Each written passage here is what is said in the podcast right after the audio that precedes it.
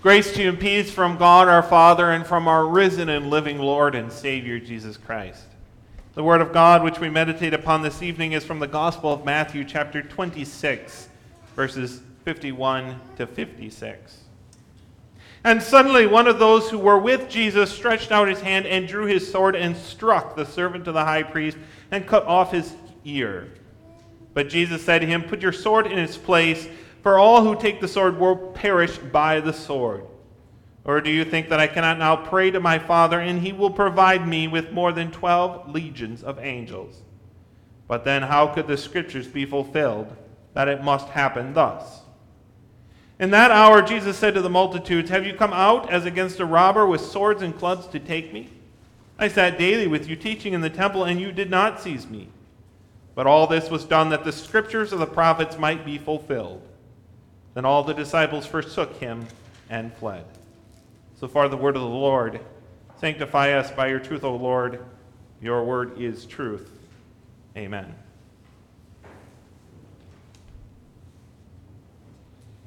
The disciples were confused and afraid. That's something we can probably relate to.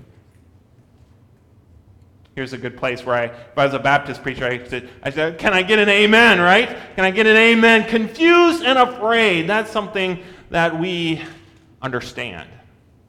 The disciples were confused and afraid, and they allowed that fear, at least one of them, at least Peter did, allowed that fear to lead them into making rash and sinful decisions. That's something we can relate to as well, right? In a state of confusion and fear, allowing that fear to lead us into rash decisions that we later regret. Peter reacted quickly. He reacted decisively. He reacted in a way to protect himself and his Lord and Savior, Jesus Christ, but he still reacted in a very sinful way because it was contrary to God's expressed will. God had revealed in Scripture that these things must happen, and Peter had already been warned by Christ on a couple different occasions, hadn't he? One in particular where Peter said, "Far be it from you, Lord," and the Lord said to him, "Get behind me, Satan." But now here Peter is doing it again, standing between Jesus and the cross like we talked about on Sunday in the place of Satan. So however much it might have seemed like a good idea on the outside, the reality was that in his confusion and fear, Peter was allowing Satan to lead him on a leash into temptation. I think that's something we can understand. How does Jesus respond? He responds simply and concisely. Concisely. How then should the scriptures be fulfilled? Jesus' words here call on us to know God's word, and knowing God's word to follow the will that he has laid out for us in that word. How else could the scriptures be fulfilled? Peter, your actions are contrary to scripture, therefore they are wrong. The nice thing is that we don't always know God's will. Sometimes because we haven't been studying God's word the way we ought to, but sometimes simply because God hasn't revealed his will to us in certain situations. But we have Psalm 46, verse 10. We always have that verse, don't we? "Be still and know that I am God."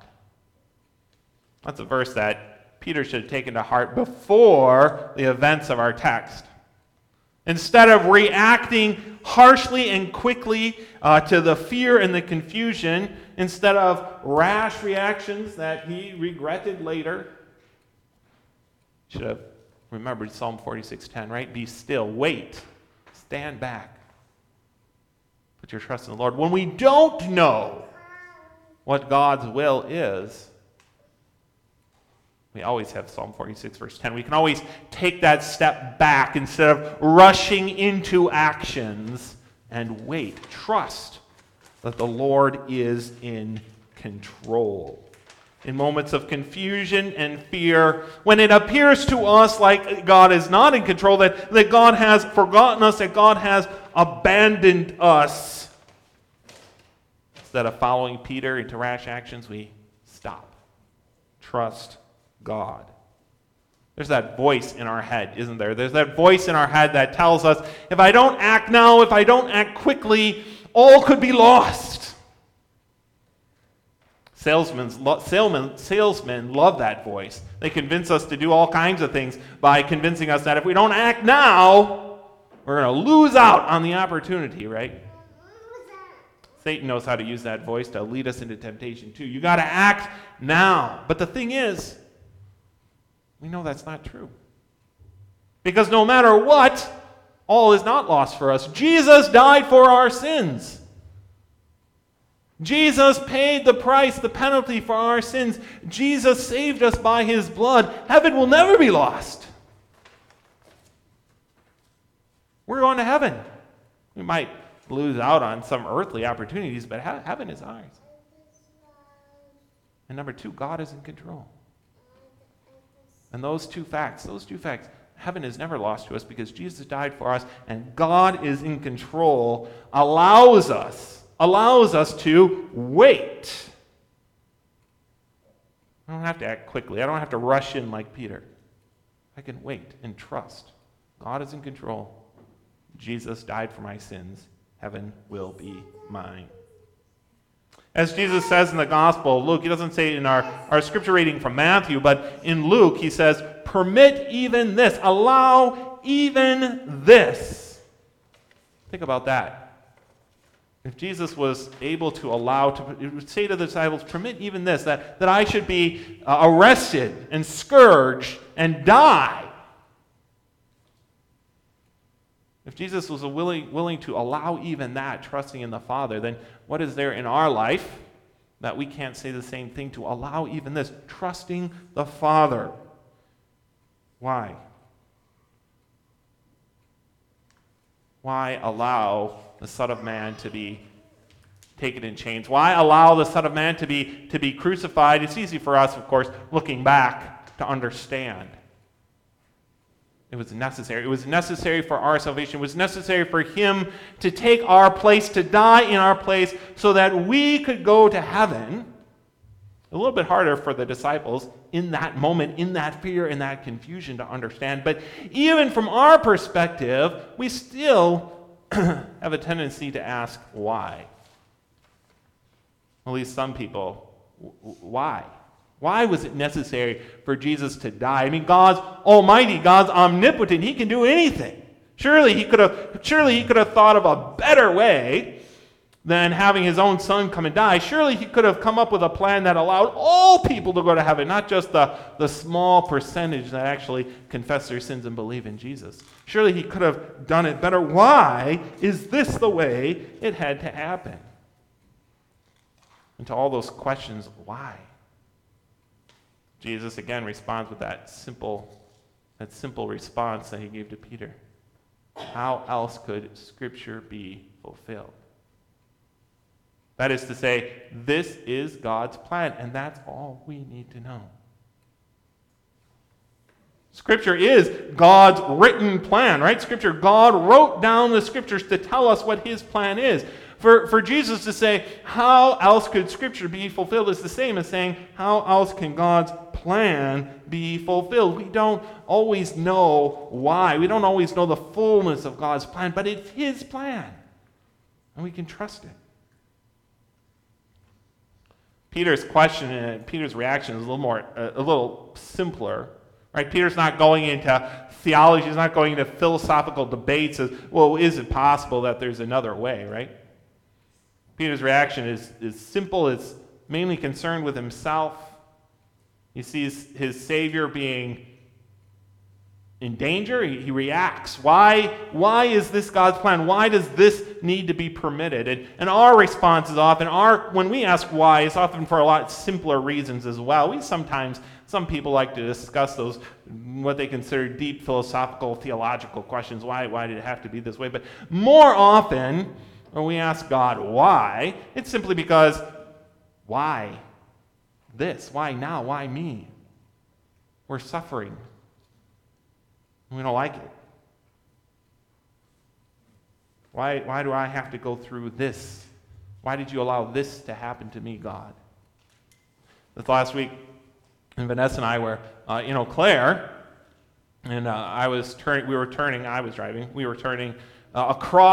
a 4-lane highway, right? So you go across 2 lanes of traffic coming this way. I was turning left, and then there's a median. You can park there while you wait for a chance to turn left. Some of you know North Crossing in Eau Claire. So I'm turning across left, and there's 2 cars opposite me, and they're turning to their left, my right, right? So I'm going this way, they're coming this way, and those 2 cars coming this way blocked my view.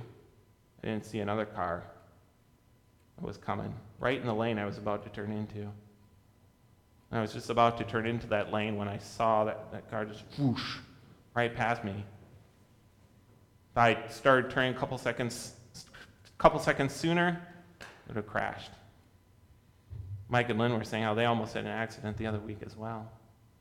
When things like that happen, you have a tendency to replay them in your mind. Your heart goes a little faster. Wow, that was close, right? But when it's not close, when the accident actually happens, you replay it in your mind a lot more often. If only 2 seconds sooner, if only 2 seconds later, if only... You start asking, why? Why did this have to happen? Why did God allow this? If only. Surely this was not God's plan. We think that a lot of times too. Surely, why would God allow this? That was Peter's attitude in our text. Surely this cannot be God's plan for the Son of Man to be chained and taken and crucified. Jesus' response to Peter, how else could the Scriptures be fulfilled, indicates confidence, doesn't it? Jesus' response indicates confidence in the Father, that the Father is in control, that He knows what He's doing, that if things happen according to His plan, that is going to be a good thing. Even though it really doesn't look like God is in control, Jesus is confident that the Father is in control. And so, okay. Let's go along with it. The Old Testament Scriptures, the Scriptures made it clear that it was God's plan that Jesus were to be crucified and died. Isaiah 53:7, He was led like a lamb to the slaughter. He was, Isaiah 53:5, He was wounded for our transgressions. And many other Old Testament passages as well make it very clear that it was God's plan that Jesus go and die for our sins. His blood cleanses us. Jesus was confident because the Scriptures foretold it, but Jesus was confident for another reason as well, wasn't he? Remember what he told Peter? He said, even now, if I prayed, immediately my Father could have more than 12 legions of angels right here. Jesus was confident that God was in control, and so this, even without the Old Testament prophecies, even without the Scriptures, this must be God's plan. So God's allowing it to happen. We don't have the Scriptures foretelling the suffering in our life and those dark and dangerous days that come upon us. We don't have Old Testament Scripture saying, okay, this is what's going to happen and this is what you're going to have to go through. And it's a good thing we don't, because if we knew what was coming in our life, if we knew the things we were going to have to go through, I don't know about you, but I don't think I'd be able to walk into Jerusalem the way that Jesus did. Even with the Mount of even if I got to be on the Mount of Transfiguration, I don't think I'd come down from that mountain with my face set towards Jerusalem, accepting the Father's will, accepting that cup the way that Jesus did. So it's a good thing that we don't have those Scriptures for telling us what's coming in our life. But even if we don't know every step, even if we don't have those Old Testament Scriptures assuring us that this is God's plan, we still know that God is in control. we have confidence that his plan will be fulfilled in our life. You know, whenever this question of why me? Why do I have to suffer? Whenever this question comes up, I always think of John the Baptist, right? Who dedicated his life so faithfully to the preaching of God's word, and yet what was the end? The end was him in prison and sitting there. And it's easy to imagine yourself in his position. I know what I would be thinking. If Jesus, if you're really the Messiah, why don't you come and let me out? Why are you leaving me here? What was Jesus' response to John? He didn't really tell him why, did he? But he said, the gospel is being preached. Rejoice in that. God is in control. His kingdom is growing. You know, God could tell us more about his plan. He could tell us more about why in our life. But no matter how much he told us, we would still always have more questions, right? He may spend an hour every day telling us his plan for our lives. We'd always have more questions.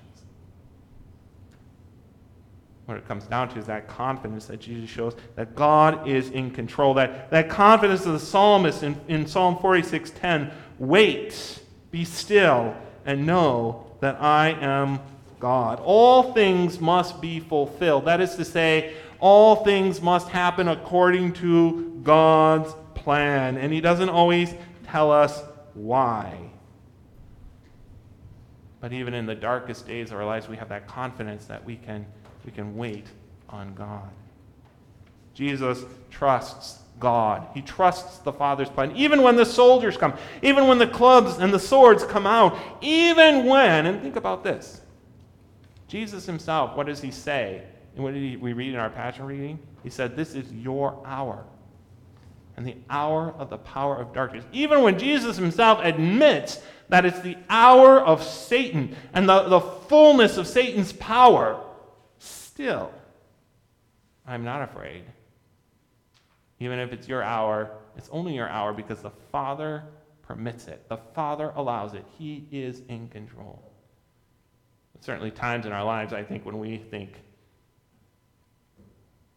God's not in control. I don't know who's in control, but it sure doesn't seem like God is in control.